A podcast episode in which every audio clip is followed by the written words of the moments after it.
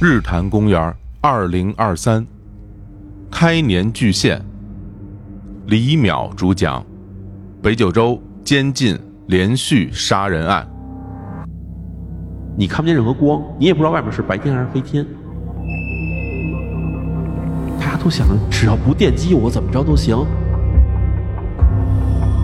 彻底的控制，完完全全变成精神上的奴隶。你不配当人，你这样就是让人恶心。他要让他们彼此之间互相残杀。叔叔说的一切都是假的，请一定来接我回家。要么呢是人家孙女儿受太大刺激，精神上出现一问题。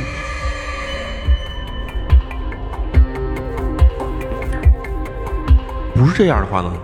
那我就只能告诉您，我们碰上了一起从来没有遇到过的大案子。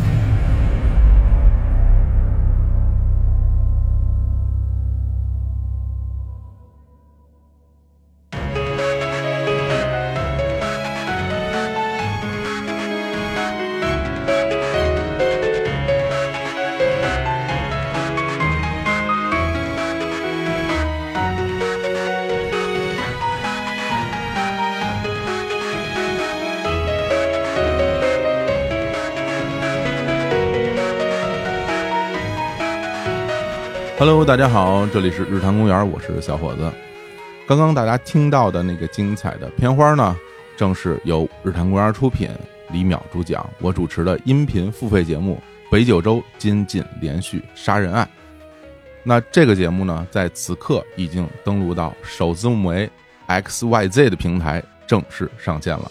在节目里啊，我们将用声音带您重返罪案发生现场，将这一起震惊全日本、令人不寒而栗、不忍直视的残忍案件抽丝剥茧，慢慢展开。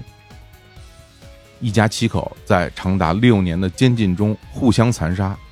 这是真的发生过的事儿吗？魔鬼如何操控人心？人间又如何沦为炼狱？人们能否逃出升天？魔鬼又如何接受制裁呢？等你来听。那这套付费节目呢，一共六集，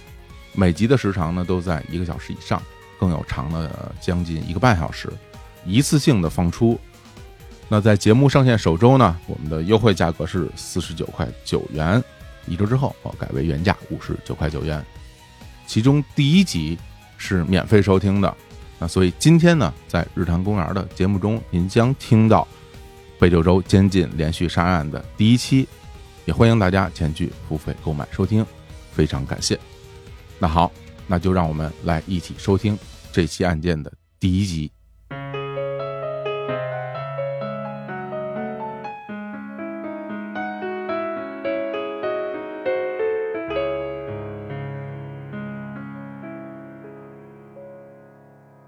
北九州监禁连续杀人案第一集，欢迎大家收听由日坛公园出品、李淼主讲的音频付费节目《北九州监禁连续杀人事件》，我是主持人小伙子，欢迎我们的主讲人李淼。大家好，我是淼叔。这次呢，我们讲一个大案子，哎这个案件想必很多的朋友都听说过哈。哎，对，各种地方听说过，是对。然后也有很多人来找到我说，最开始嗯，看我写的案子，主要就是因为看到北九州，哎然，后被人推荐之类的。是北九州这个案子呢，其实种种原因吧，咱们之前一直没有在节目里聊过，因为它太大太大长了，了，啊而且很复杂。是然后我也一直觉得说，必须得给大家呈现出一期相对来说比较精彩的内容吧。是，对吧？不能说看了半天，最后跟那个别的地方讲的差不多，对吧？咱嗯们再讲的精彩一点。好，对，所以咱们这回呢，就把这北九州这案子呢好好拿出来，用咱们这个已经，我因为我毕竟是二零一七年那会儿写的嘛，哎，对，已经过了得有四五年时间。哎，嗯现在咱们用这个新的视角，把它重新进行一下解读。好的，咱们这说这北九州监禁杀人事件啊，嗯，这个事件它发生的时间呢，其实离现在并不算太久远，二十年前我记得，啊呃，一九九六年到二零零二年之间。是，啊，总共的死亡人数是七人，嗯，然后持续时间这么长，死人数这么多，然后其实，在当时的这个日本来说，哈，就已经是引起了这个轩然大波。嗯但是没想到呢，关于这一事件的讨论以及关于这世界内部这个为什么大家会有这么多人被监禁起来，嗯，然后还被一个一个杀掉，这些原因呢，其实一直都是很热点的研究话题。对我记得最初看淼叔写的案件啊，在公号里边，嗯，北九州这个案子应该我是我最早看的这种长的案件了。是，其实很多的具体的细节我已经不太记得了，嗯但是呢，我就记着当时的一个感受，嗯用四个字来说吧，并非人间，哎哎，毛骨悚然吧，有点真的是是。，嗯，咱们就直接开始聊这个案子。好的，在这个二零零二年的一月三十号凌晨四点的时候哈、哎，这是一个冬天啊，冬天的这个早晨，然后有两个老人，一个是七十岁的服部荣藏，嗯还有一个是六十八岁的他的老伴儿。这两个老人哈、早早的就起了床，然后呢，两个人就一直在家里等着，等着家里这门铃响起来。哦，这个服部荣藏和服部寿子呢，这对老夫妻哈，他们两个呢是住在这个日本九州岛最东北端的这个北九州市，嗯哎，北九州市的门司区。文思学哎，门司区是个海港哈，是，哎，在这儿呢，他们有一间自己的这个小宅院，嗯家里哈，服部荣藏和寿子呢有一儿一女，儿子呢叫做服部清志，当年是四十岁，然后这个服部清志哈，在几年前呢跟自己的妻子啊离婚了，离婚之后呢，就自己独自一个人呢带着这自己的女儿在这儿生活着。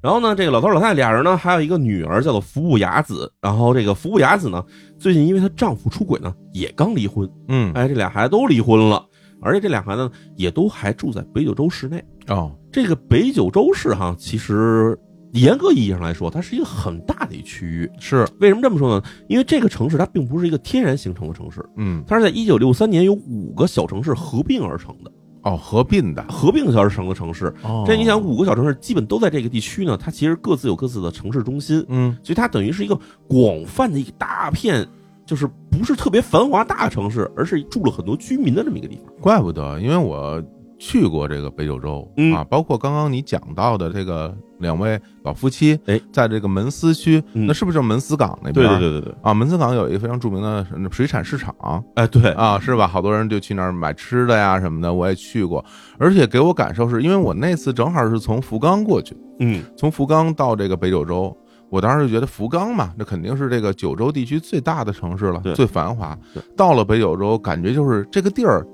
它好像不是一个市，它是一大片地方，对对吧？对，它有点像什么呢？有点像我们中国，比如说这个江浙沪嗯地，区那种连绵不断的那种对，小城镇它连在它是一一个起某某地区，感觉像是这这种样的啊。在北九州地区呢，其实住着很多这种以前是产业工人的人哦，啊、比如说这门司港那边是有这个海港这边是船运的工人，对，然后这地区呢还有一个地方叫八幡，八八幡幡以前是八幡制铁所，就是钢铁工人，哎，然后这地区还产煤，嗯所以这地方其实有很多产业工人。嗯，然后我们也听说过北九州这地方有很多这种黑社会案件哈，哎是，哎，黑社会案件其实呢，跟这种人民的当地的住的人啊，穷困，然后包括治安不太好是有关系的。哦，原来如此，哎，所以嗯这是这么一个地方。然后咱们说回来，这案子里面这个服部荣藏和服部寿子这个老夫妻哈、嗯，在这么一个早上起来四点多就起来，他们俩这是干嘛呢？对，四点多等谁呀？哎，对、啊这个事儿啊，我们到前一天晚上，因为嗯在前一天晚上的时候呢，这个服部荣藏在家里接到一电话，这电话谁打来的呢？是自己的孙女儿，也是他的儿子，这个服部清志的那个自己独自带着那女儿。哦，哎，这女儿呢叫做公子哦，哎，公子打过来，结果呢，这公子打过来电话，在电话里听着不太一样。平常这公子往家打电话就是问问爷爷奶奶好就挂了之类的，结果这天打过来电话的这公子啊，听起来特别紧张，嗯，而且呢声音也很小，就感觉就是藏着打电话的样子。然后公子电话里说的，说我现在我叔叔在洗澡，我偷偷把电话打给你们，明天早上五点的时候，我去家里找你们，帮我留着门。说完这些以后呢，这公子把电话给挂上了。嗯，然后这时候你要接电话，老人听完说怎么回事不知道啊，因为你直接这么一电话打过来，他也没机会问清楚说你电话里说的叔叔在洗澡，叔叔到底是谁？对他啊，不知道。然后第二呢，就是这个孙女儿公子，按说应该是跟他爸爸住在一起，嗯，然后呢，干嘛这么小心的这么打电话？然后打完电话就给挂了，这这感觉起来就很蹊跷。对，所以从一早开始呢，这个老夫妇俩人呢就开始跟家等着，说这个家里肯定那边有什么事儿。嗯，哎，，四点起床，其实就等着五点这个孙女儿才过来。哦，结果呢，到了清晨五点整的时候，门铃儿就响了。哎，这时候呢，爷爷想过去开门，结果没想到门一下被推开了，冲进来的就是公子。哎，服部公子这时候呢，其实已经十七岁，快十八岁了。哦，大孩子了，哎，大孩子了，嗯，跑进来之后呢，马上转身就把大门直接咣给锁上了。大人锁之后啊，呼哧呼哧的就一直喘着粗气，说不出话，一直在喘气。然后这时候服部荣藏呢，看见就觉得很奇怪啊，说嗯大早上起来怎么怎么就好像跑了很远的路跑过来，啊怎么这么痛苦这样呢？慌手忙脚，哎，慌手慌张的。然后呢，这时候公子啊一抬头看见了自己的爷爷跟奶奶，直接就开始嚎啕大哭，整个人呢就瘫倒在地上。嗯结果这当天肯定也就是不问太多，先把这个孙女儿来了以后，先给她安置好了嘛。之后几天里面呢，这个服部公子呢就一直睡在这个奶奶给早就准备好的这个卧室里面，除了这个下楼吃饭，然后洗澡之外呢，就根本不出屋子，哦，整天在屋里干嘛呢？就干一个事儿，就是睡觉。哎哎，就是是没日没夜在那儿睡觉。然后老两口看这孙女这个样子，就说起来其实挺奇怪的嘛。然后呢，就想啊，趁着这公子吃饭的时候，就问问他到底出啥事儿了。但是呢，无论这个老两口怎么问呢，公子呢都是一言不发，不是闷头吃饭呢，就是闷头干自己的事儿，根本不回答这些问题。哎呀，这太奇怪了，而且本身那个电话里边讲的那些事儿也都没没给讲清楚没头啊，没脑。什么叔叔什么洗澡是哪儿跟哪儿的事儿啊，哎这是啊，然后呢，之后还有另外一个事儿呢，也让这老夫妇非常担心，嗯，就是这孙女儿洗澡的时候得换衣服吗？是结果呢，奶奶呢就看见这孙女儿换衣服的时候，身上露出来的皮肤上很多地方都有淤青，哎呀，哎，一看就是这个挨打了挨打或者了被撞了，就是反正嗯身上到处都是淤青。嗯这时候奶奶啊就觉得嘖这事儿我得跟我们家老头儿好好聊聊，啊，就把这事儿告诉这个服部荣藏嗯，因为他们两个人认为啊，这个公子其实一直跟他爸爸就是服部清志一块儿住着，对啊，所以想是不是清志把他打成这样的呀？哦，家暴嘛，家对吧？暴啊家暴，然后这爸爸打闺女这样呢，嗯所以呢，这个奶奶啊，跟这个荣藏商量完以后，说咱们得问一下这清志最近怎么回事儿。嗯其实这时候咱提到这服部清志，服部清志呢是在这一九九零年的时候啊，跟自己妻子当时是离婚了。呃，离婚之后啊，咱就说他是独自带着这个服部公子生活。嗯，他这个人的工作是什么呢？他是一个这个房地产中介。哦，哎，这个中介这职业大家知道，就是在这个房地产发展得特别好的时候呢，房地产中介其实也挣钱。对，因为你地价也在涨，然后租金也在涨，然后流入人口又多嗯，这时候他们肯定能收到很多这种佣金啊什么的这种事儿。而且这个房地产中介不单是买卖吧，什么租赁他们也管吧，没错，啊而且这日本这个综艺好像还挺不一样啊，有嗯很多讲究，还有什么什么礼金啊，啊，礼金、夫金啊，什么什么押金是可以退，什么礼金就不退了，类似是于的这种是吧？是有这个，反正这个找机会给大家介绍 吧。反正就是在这时候呢，其实服务清志因为干这房地产中介，啊嗯，在这一九九零年前后，我们知道这日本是泡沫经济时代，对，其实他还算挣了不少钱的。嗯啊，挣了一些钱以后攒下来以后，到了一九九一年的时候，这个离婚了有一年多了，服部清志呢这时候遇到了一个一个女性，哦，这对方呢也是一个离婚的妈妈，然后自己家里带着三个孩子，哎呦，然后服部清志觉得我这个怎么着也得再成个家嘛，嗯于是就跟这个女性呢俩人就进行了一段时间的交往，嗯但是啊，交往了有个两三年时间，到了一九九四年的时候，俩人就分手了。分手之后，服部清志等于算是一个人，还是自己带着公子搬进了公司准备的那种公司的宿舍。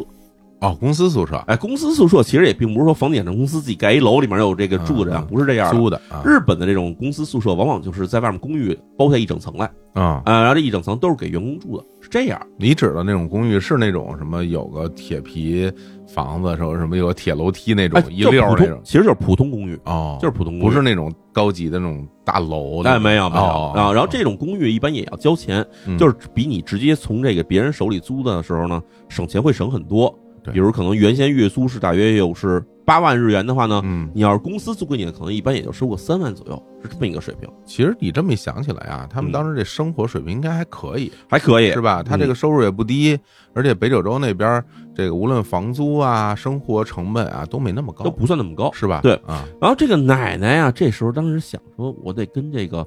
公子好好聊聊这个清志最近怎么样嘛。嗯所以他就问这个公子哈，嗯就是趁他吃饭的时候说，哎，好久没见清志了嗯，说你爸爸最近怎么样？问这话的原因是什么呢？就是因为服部清志差不多得有六七年时间没跟老两口见过面了，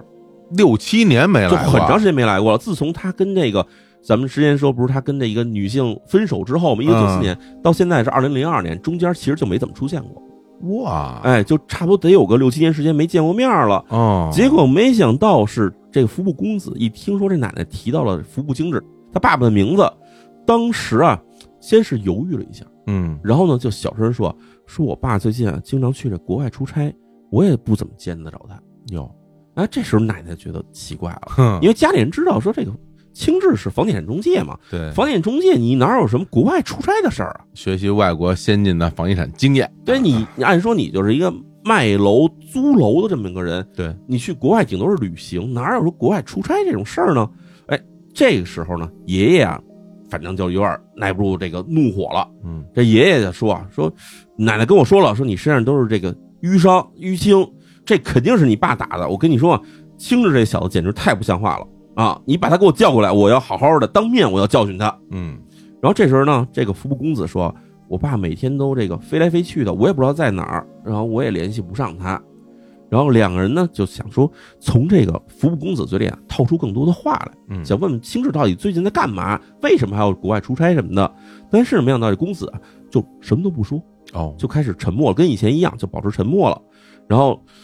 这老夫妻俩人一看是这样呢，哎，算了，就先别问了，是吧？就还是继续照顾他起居，给他吃饭嗯啊，让他在家里有就是让你想干嘛干嘛吧，睡觉你就睡觉吧，就这样。结果呢，有一天啊，在还是公子在家里住的时候，就找爷爷这个服部荣藏，跟荣藏说，你能不能用你的这个身份啊帮我办一个银行账户？哦，干嘛使啊？哎，这银行账户干嘛使的呢？因为大家可能没听说过啊，日本啊是有一个叫做国民健康保险的东西的。哦，国民健康保险相当于在日本哈、首先第一点就是给你这个看病嗯啊，各种地方是需要你保险证，是嗯干这个事使的。你有保险证去医院，甭管你干嘛的话，基本是免费哦啊、你甭管是磕碰了，还是说突然得个疾病什么的，哎，在医院里基本都是靠它来直接就享受国民健康保险这么一个事儿。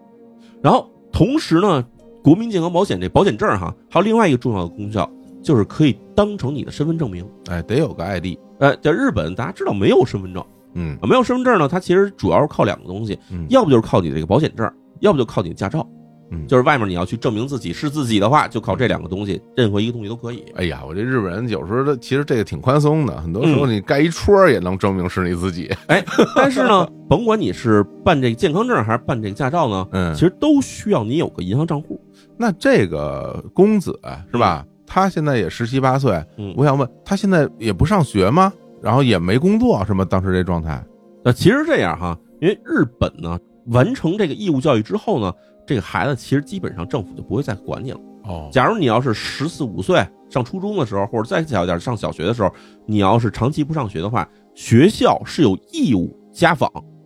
去上门去问你怎么回事儿的。嗯，但是等你初中毕业啊，这之后呢，其实就完成了义务教育以后啊，政府就不会管你了，嗯，甭管你是跟家蹲着也好，还是说你去外面混着也好，还是去哪儿工作，这都没关系，哦，啊无所谓。嗯只要你不从事一些那种需要你有这个成人身份之后才能去进行的工作，比如当公务员呀、嗯，或者者进行一些比如说这个比较打擦边球的职业，这些东西是必须得是满了十八岁或者二十岁之后才能进行的工作。明白了，哎，嗯，所以公子这样子呢，就是感觉就是一个家里蹲少年。是，那就这样呢，公子拜托爷爷啊去开这银行账户，去办这个健康保险这事儿呢，那爷爷也就照办了。结果在这件事情发生之后，过了一个礼拜，嗯，哎，突然有一个人呢来到了这个荣藏家里。这个人是谁呢？不是别人，正是荣藏的女儿，就是那个清志他姐姐，叫做服部雅子。哟，姐姐又来了，哎这服部雅子，咱之前说过，她老公劈腿了，所以她就跟家里离婚了嘛。嗯离婚之后啊，雅子呢其实也是不怎么经常来这自己父母家的。嗯，这时候突然来了以后，而且来之前也没打过电话嗯。这事儿呢，哎，就算是有点儿出乎意料吧。大姑来了，哎，大姑一进门儿，然后这时候正好公子在屋里正吃饭呢，一看到雅子来了以后啊，马上吓得就呱唧，就坐地上了。啊，哎，之后马上就跑回二楼，跑回自己小屋子里就待起来了，就给自己关在屋里不出来了。然后这个时候，这个荣藏觉得，哎，这雅子怎么也不跟自己的姑姑打招呼呢？嗯哎，没想到呢，这时候雅子先说话了。雅子说啊，说爸爸，这个公子回家了，您怎么没告诉我一声？这为为什么告诉你啊？又哎你又不是他妈，你们又不住一块儿，哎，啊，对，然后这个时候呢，雅子就马上把自己带着手机也掏出来了，哦，哎，掏出来，然后就拨了一电话，啊，跟电话那边说啊，说那个我在外公家呢，说那个我晚点再回去，说你先睡吧。嗯，雅子不是自己也有孩子吗？听着好像是雅子在给自己孩子打电话，哦但其实那电话没拨到这个自己家孩子手机上，哦，而是打给了一个一个神秘的人物。啊，哎，这打给谁呢？就打给在这荣藏家门口蹲守的一个男的。哦这男的其实跟雅子俩人之间已经商量好了，这些打电话里边其实都是暗号，说这个晚点再回去呢，意思就是说，哎，公子就在这儿，就是意思说我找着公子了。结果呢，打完这通电话之后，没过几分钟，家里门铃再响了。嗯然后这时候，哎，雅子过去把门给开开，开一看呢，门口站着是一名穿着这个西服，哎，戴着眼镜的很斯文的一名青年。哦，嗯，然后这个青年就说话了，就冲着这个屋里的老夫妇俩人嗯说：“说您好，我叫宫崎啊，我是这个雅子男朋友哦，啊，突然来访非常冒昧啊，然后我这个进去说话方不方便？嗯，哎，是这样。然后荣藏这时候其实心里，哎，雅子男朋友来了嗯，雅子离婚了以后又找新男朋友，也没跟我们说，但是既然来了，就是也是客人嘛，嗯，就请到屋里头来。带回家让你见见，哎嗯，在客厅里面呢，这边雅子跟宫崎俩人呢就开始肩并肩，俩人坐下，面对面的跟这个荣藏老夫妇啊就开始聊天儿。哎，这时候这个宫崎说啊，说这个我今天来啊是想跟您正式见一次面儿是啊，啊，谈谈我跟这个雅子的婚事的准备。哦，荣藏就觉得，哎，这个第一次登门就直接说结婚这事儿是不是？我觉得有点突然哈。嗯，但是呢，看了看对方，对方啊呢首先眉清目秀，而且呢举止呢还很文雅，这个言谈呢还很稳重，哎，看着还是一个好人儿。于是呢，这个荣藏对宫崎这个人呢也就有点不是那么戒备了嗯啊。这时候呢，荣藏呢就提出来说说，你要不说一下你们俩到底怎么认识的呀？对对吧？这个介绍介绍，再介绍介绍嘛。嗯然后这宫崎就说说这个实不相瞒，我跟这个雅子小姐的认识呢，其实是雅子小姐的弟弟，也就是这个清志先生给我们介绍的。哦，，哎，就提到了这个荣藏的儿子，公子他爸哎，公子的爸，啊，说这个宫崎介绍说，我是一名这个电脑工程师啊，嗯我在这个清志先生手下工作。啊，清志先生有个公司啊，是一个电脑网络公司。哎呦，哎，我在他这个手下工作呢，帮他设计啊这个彩票中奖的预测软件。啊，哎，就是我们设计了一款软件，这软件能哎用一些特殊的这个计算方式啊，算出这个彩票中奖的这个数字来。嚯，哎，说这个清志先生几年之前已经把这房地产中介的工作给辞了，嗯，辞之后啊就开始自己创业。然后那个时候我跟清志先生认识了，然后两个人一聊，我们就算是情投意合，就这么着一块儿创建了一家软件公司。哦，然后因为这个创业之后啊，清志先生的工作啊就变得非常繁忙了，因为他要全世界到处去谈合作啊，各种的去收集数据什么的，哦，所以呢，经常往来于这个海外跟日本之间。但是那时候呢，他又自己一个人带着这个公子的生活，嗯，他就觉得，哎，这公子没法照料，于是他就跟我商量，说干脆让这个公子啊，由我就是宫崎啊，由我给他带着，哎，我哦帮他来照料这公子，哦，然后，并且呢我们两个呀达到了一个这个协议，就是一直照料公子到这公子满十八岁。嗯，哎，一切的这个日常生活和这些什么开销什么的，都由我来负责。然后呢，由这清志先生呢按月支付给我这个生活费。哎呦，搞得还挺正式啊，这个事儿，啊，因为啊确实啊，这清志先生创业时候就算是一心一扑在事业上了，嗯所以就算是把这些其他家庭琐事呢，就全推给了身边的人。这个彩票中奖这个的买卖，对于日本人来说，那简直太有吸引力了。哎，日本人特别喜欢排大队，特别喜欢买彩票，啊，排一大队买彩票。每年过年的时候，有时候我经常在路上看，我说这么长的队，这是在干什么呀？走走走走走，一拐弯，再一拐弯，再一看啊，买宝哎，这买个彩票啊，日本这个彩票呢，其实跟中国相比起来啊，嗯它有一个特点，啊，就是中奖金额首先会比咱们这福利彩票高很多，高很多高啊，很多。呃，最高的时候我印象里应该有十亿日元，我天，十亿元差不多相当于一千万美元了。当然没有美国那种那种美彩票那么夸张哈，天哪！但是也不少。嗯，还有呢，就是它彩票销售点相对来说比较少，嗯，所以经常会到年底的时候积下来这个奖池还没开，于是就有好几百人、好几千人排队去买奖票这种情况出现。都觉得有可能是我，哎，反正买不买，反正就是试一道吧。嗯然后呢，这边这宫崎继续介绍他跟这个雅子的关系哈，嗯说这因为我这边要照顾这个公子，然后同时呢，清志先生又非常的信任我，于是呢就把这个雅子小姐呢就介绍了给了我。哦，然后宫崎也说很多人都觉得我看起来就挺花心的嗯啊，但是呢，其实啊，我完全不知道怎么跟女孩进行交往，然后我这个也没谈过恋爱哦，啊，因为虽然说有很多这种业务应酬上要不得不去跟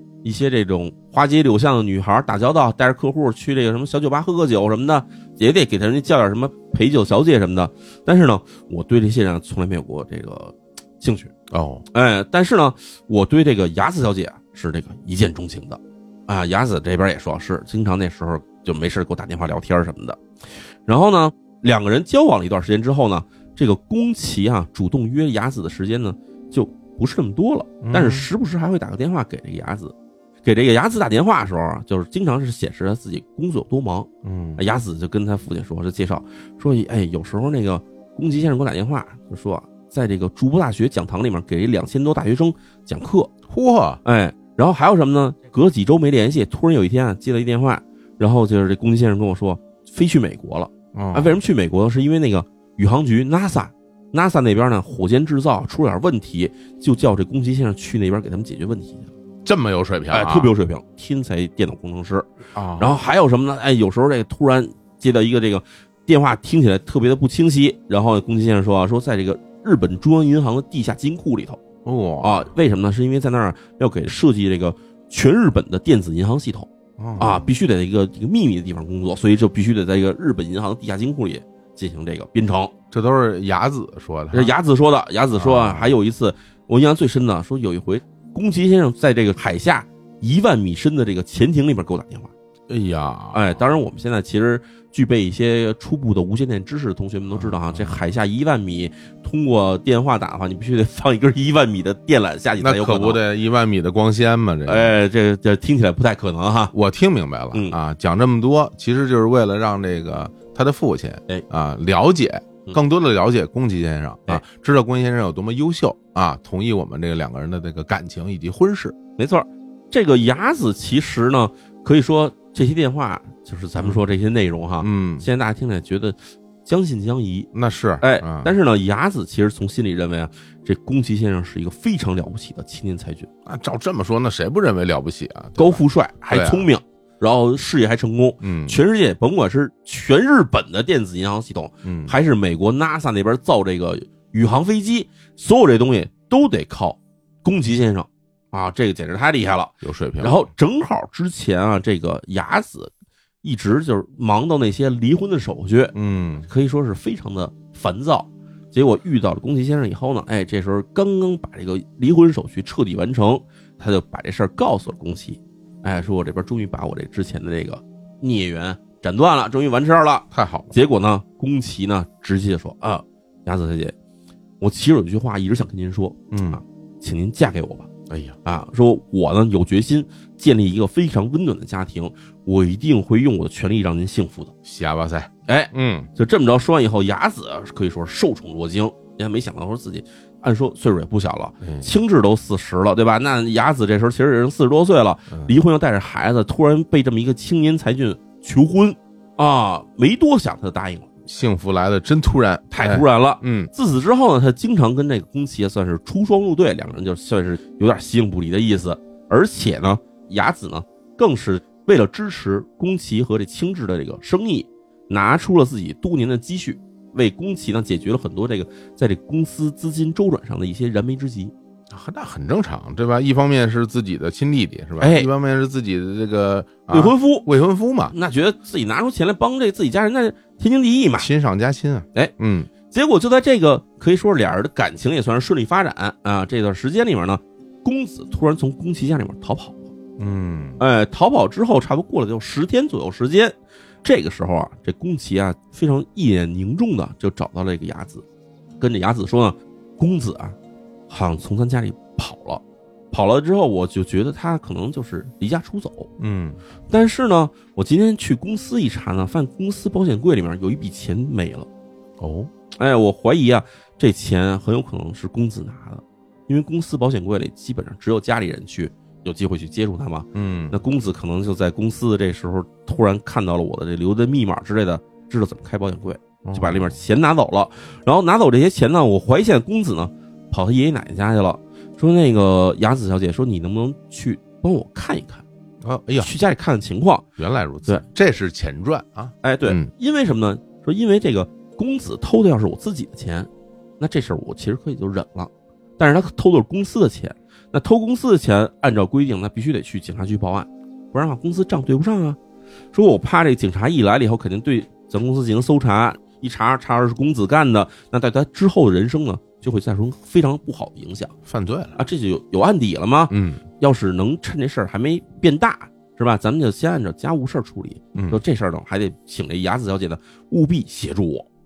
就这样呢，雅子听宫崎这么一说呢，其实自己内心中还是有点犹豫。为什么呢？她觉得啊，万一要真的是公子干的，那我帮他找着了，那宫崎会不会就这么着打骂公子呢？是吧？那这心里这么一想，正犹豫的时候呢，哎，宫崎呢就跟这个雅子接着说，哎说这个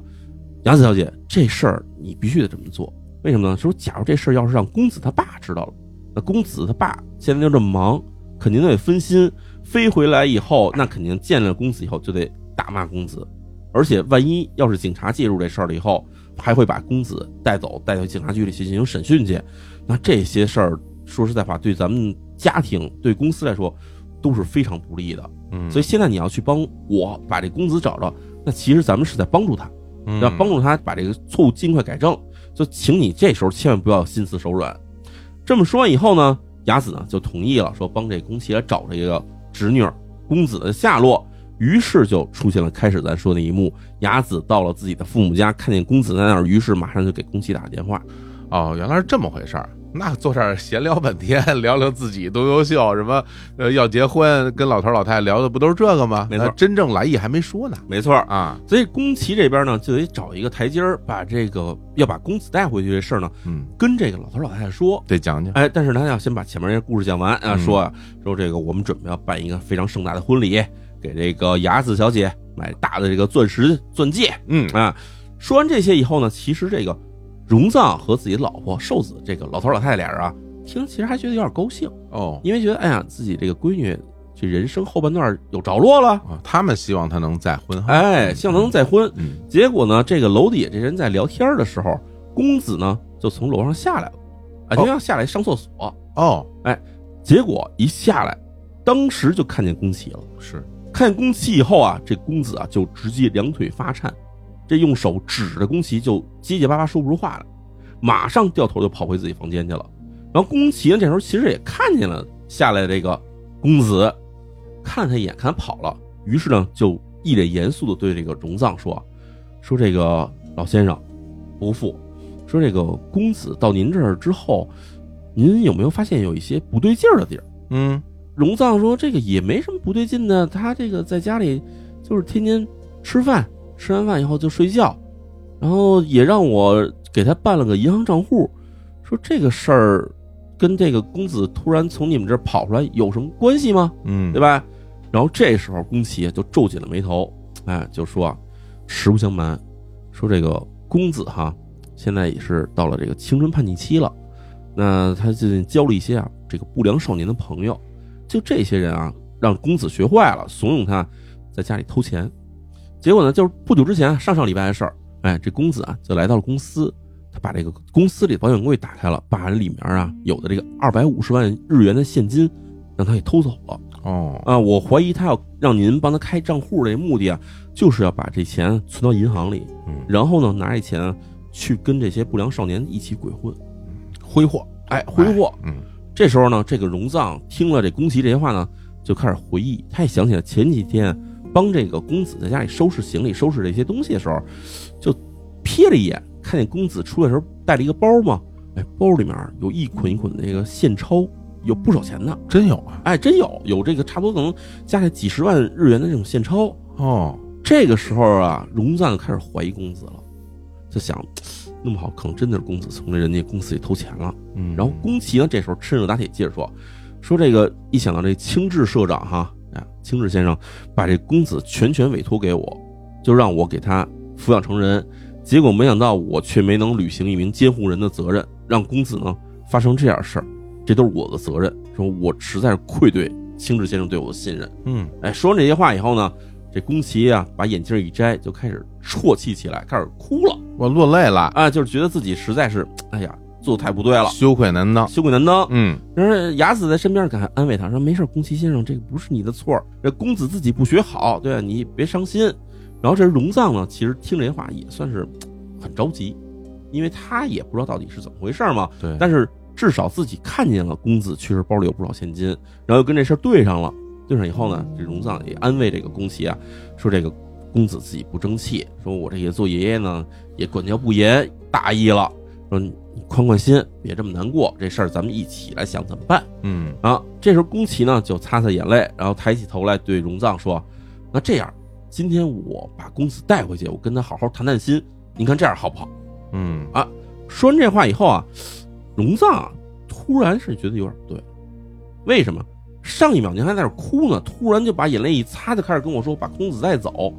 这感觉起来你不是说这个束手无策，你早就想好对策的样子呀，等于这个情绪变化太突然了，太突然。然了啊！啊突然到荣藏甚至心里有一丝警惕，嗯他就说啊，我觉得咱们公子已经是大孩子了，咱们听听公子怎么想吧，对啊听听他的意思吧。对，这时候老两口两人呢，就让这个雅子和宫崎呢在楼底下先坐着，这老头老太俩人上楼去劝劝这公子，上去说咱们对吧，人家来找你来了，咱们下去把这事儿谈开了就算了，听你的意思，就把公子呢从屋里劝出来，让他回到了楼下这边，哎，在桌前坐好。然后宫崎呢就非常亲切的满脸微笑对公子说啊，说那个公子啊，说之前都是叔叔不好，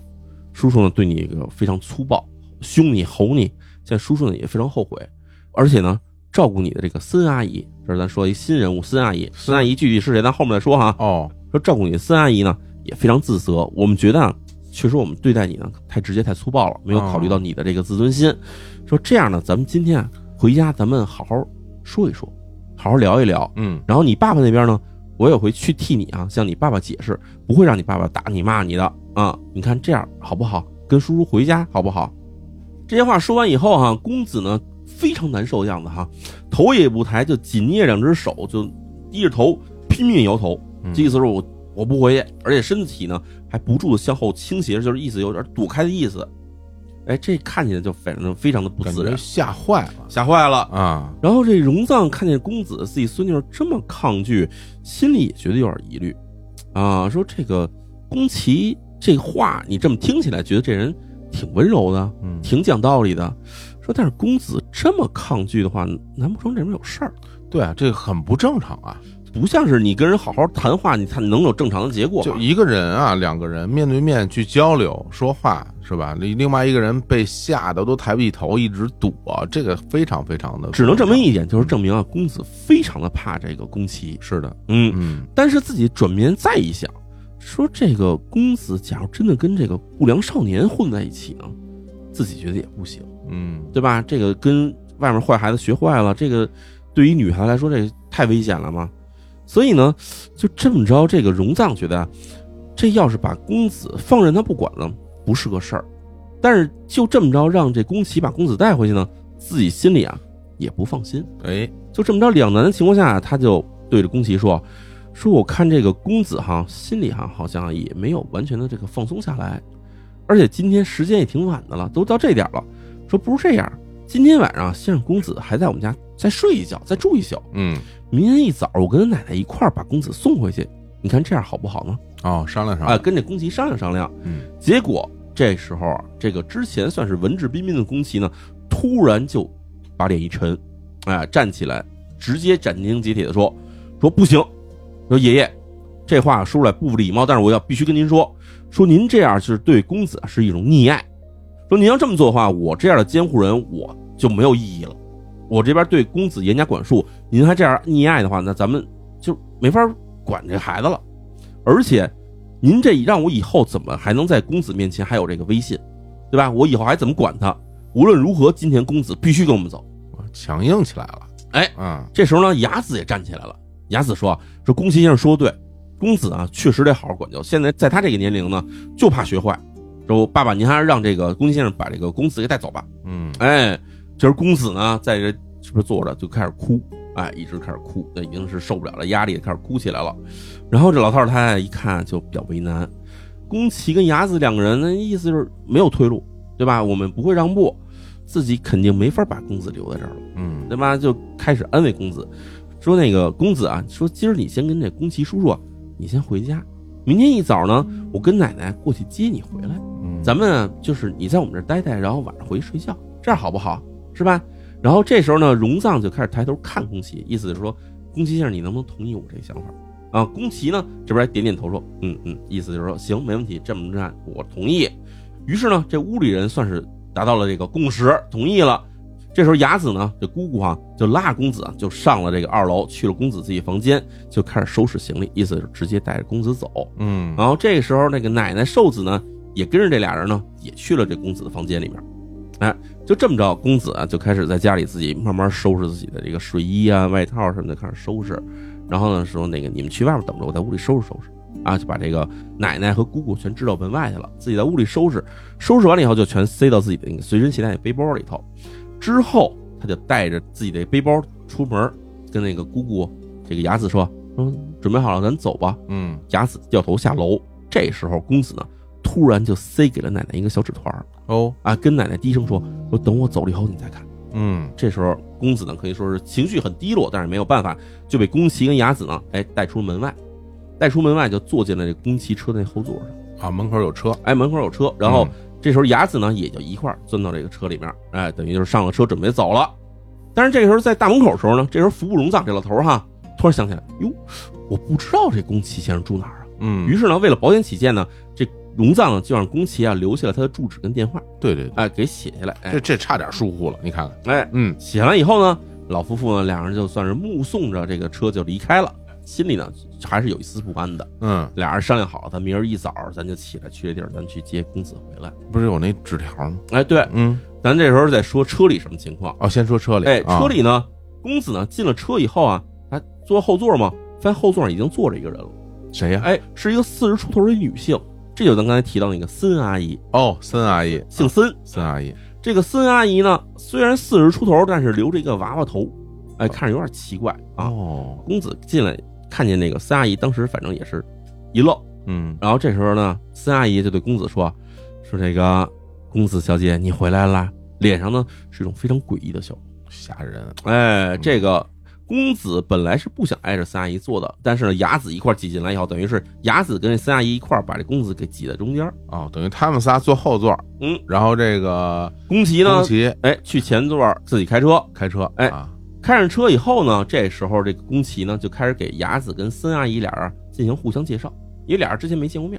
没见过面，啊没，见过面。因为雅子虽然说跟宫崎是在约会，是在热恋，但是呢，他没跟宫崎住在一起。哦，，哎，这宫崎说啊，说这个雅子，这位是森女士。嗯啊，这森女士呢是这个清志社长啊请来照顾这公子起居的，因为公子是个女孩子，我照顾她不方便，所以特意请了名阿姨来。听着像住家保姆，哎哎，说这个森阿姨啊，确实对公子可能之前有点严厉，但是人是一个好人。然后就跟这个森介绍啊说，这个雅子小姐，雅子小姐是这个清志社长的姐姐啊，也是我的一个未婚妻。我明年呢就要准备婚礼啊，作为这个结婚纪念这个钻石戒指呢，现在正在瑞士定做呢。说过几个月呢就可以拿回来戴在这个雅子小姐手上了。然后这个森呢就对着雅子啊就露出笑容说：“哎呀，那恭喜你们俩人啊，真好啊，真幸福。”嗯哎，就这么着，雅子跟森俩人算是简单打过招呼之后，车开了有半个多小时，就在来到了一处这个公寓的外面。嗯这时宫崎呢就让这森阿姨啊带着公子先上楼，然后就让雅子坐到这车的副座上，俩人就开车出去，哎，去海边兜风去了。哦，当天晚上呢，这个反正宫崎把这雅子送回家里，哎雅子呢就满怀幸福的，哎，幻想着自己跟这个宫崎婚后的这种幸福的生活哈、就算是进入了梦乡。但此时在宫崎的家里呢，却是另外一番景象。这时候公子是回到家里面，哎，听从这个森阿姨指令，说让他先换好睡衣。换好睡衣之后呢，就被反锁在屋里头了。然后这个时候，这个荣藏跟寿子，这对老头老太太呢，在这个宫崎把公子给接走之后呢，其实俩人开始聊起来了。聊起来，首先聊宫崎这人，你觉得行不行？可靠不可靠？呃，我不知道这位两位老夫妻他们怎么看啊，嗯嗯反正我刚刚听他说那东西有点大，好多事儿都有点大，吹有点有点多，对吧？就是你比如说，你说你是一优秀的工程师，我觉得这没问题，嗯，但是你说你什么 NASA 吧，又什么地下一万米吧，什么海下一万米，这听着反正对于我们普通人来讲啊，有点太大了这事儿。但实话说，这个老头老太太其实知识也有限，嗯说这些等于就是听不懂。哎嗯，对对对，有人跟你聊听不懂的事儿的时候，你其实听完以后，你都不知道这东西到底厉害不厉害挺懵的啊，挺懵的。嗯所以呢，这个俩人就开始聊这。首先，宫崎这人可不可靠？嗯然后第二事儿就是，公子是不是真的就跟不良少年混在一起了？嗯他是不是真学坏了，嗯对吧？尽管这荣藏对这整个事儿看起来两边都不太能信任，但是呢，这个奶奶这样说，凭我这个直觉，嗯，对吧、我作为老太太，我的直觉，我觉得公子被虐待了，对吧？你想，浑身淤青，这个事儿可没人提，对吧？，对吧？没人提到这事对啊儿，呀，说公子肯定在这个宫崎他们家里啊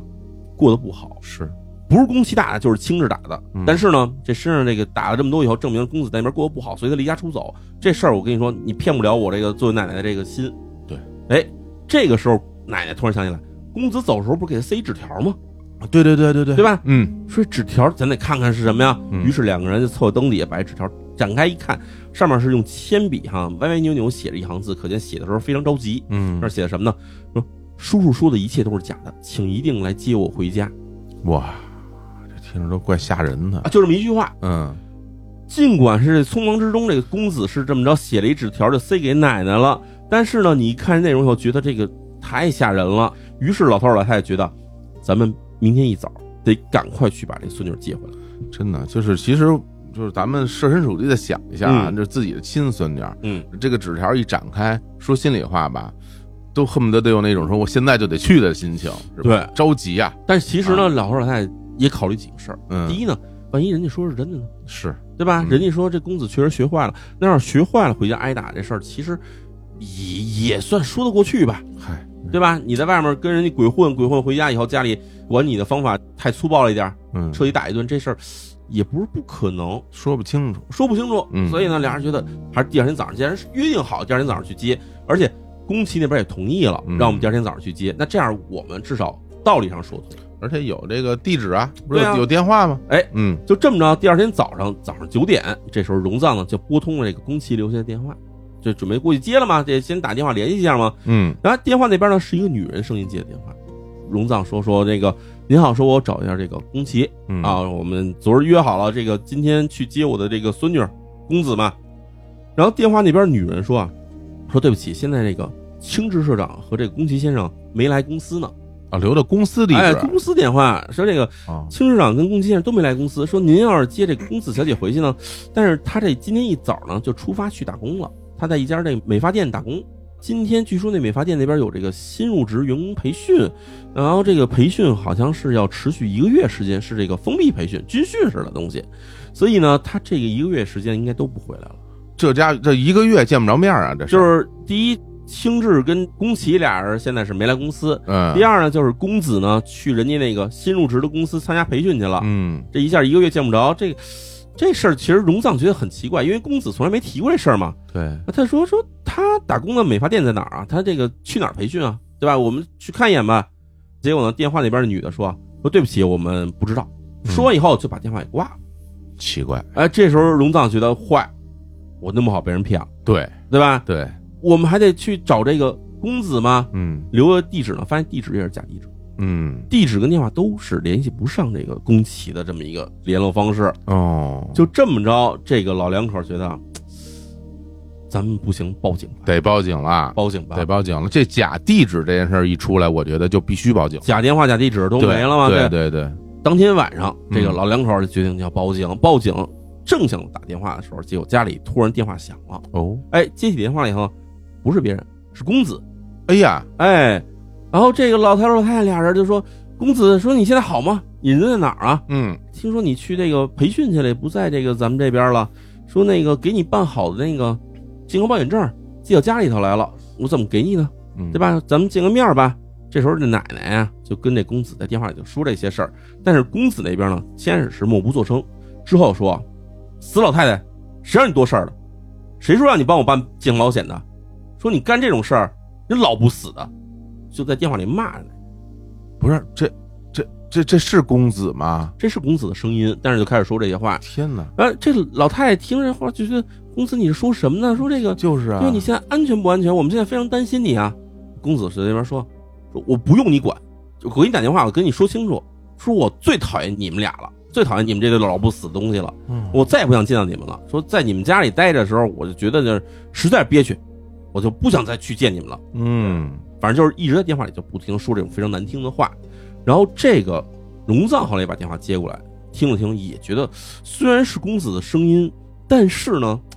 这公子说的内容哈、跟他之前在我们这儿表现出的状态完全不一样。对啊，而且呢，这也不像公子就真的是特别生气在骂我们，像是什么呢？像是好像他在照着什么东西往外念那些话。这这精神分裂似的，已经。因为什么啊呢？因为他是骂的时候，我们知道骂人的时候，你要是非常有很大气愤的这种情绪的话，你骂的时候基本上是哒哒哒哒哒一直在说。连续的，对，假如就算你说你骂人的这个水平没那么高，嗯但是呢，至少能听出你的情绪来。对，但是公子呢，感觉是说一句话停一会儿，然后再说一句话，然后再说一句话，就是有点像现在咱们说的那种 AI 语音那种感觉。啊，明白了，明白了，嗯哎就是啊一句跟一句之间的情感感觉是接不上了，没有那种连贯性。嗯这时候这个老夫妇啊就觉得不对劲，这要是公子骂我们啊，我们也就认了。但是感觉起来公子那边可能是被什么人给胁迫了，要挟，哎，就是嗯让他骂我们，给他一张纸让他念那种感觉。就这么着啊，这个电话啊讲到最后讲了几分钟，没有没多长时间，公子呢扔出一句话说：“别找我了，老不死的东西，你们再找我我就自杀。”嗯说完以后就把电话给挂了。挂完电话以后，这荣藏跟寿子这个老夫妇啊，觉得这个公子肯定不妙，这个弄不好就是已经被人把这个生命都控在手里头了。嗯，但是呢，这时候他们想说，咱们要是报警的话，可能更麻烦，为什么呀？因为这时候你要报警的话，咱们不知道公子在哪嗯儿，咱们在明，他们在暗。这时候你一报警以后，警察查查，万一人那边把公子给灭口了怎么办？哦，还有这种担忧啊？哎，他们担心啊，对公子可能不利。那怎么办呀？哎，这时候啊，荣藏想起来说，咱们跟宫崎之间不还有一个联系吗？哦哦，雅雅子，哎，就啊给雅子打电话了明白了啊嗯，意思就想跟雅子套套说这个宫崎这人到底在哪儿、嗯干嘛的？怎么听起来他把这个公子带走以后，这事情变得不对了呢？对，这时候把这个雅子电话打通了以后啊，这个荣藏就问雅子说：“哎呀，雅子啊，说这个上次你带回家来那个男人，那个宫崎先生他是什么人啊？你给我讲讲这个人，我们怎么觉得有点不可靠啊？”嗯然后结果呢，雅子非常不耐烦说：“爸爸，说我已经这么大了，我事儿你不用操心。跟你说啊，宫崎是一个非常可靠的好男人，公子给他添了那么多麻烦，您老两口不说给人赔罪，还在这无端怀疑宫崎先生，对吧？我就非常生气啊、我这特别忙，以后你们不要随便给我打电话。”说完以后也把电话挂了。哎呀，这感觉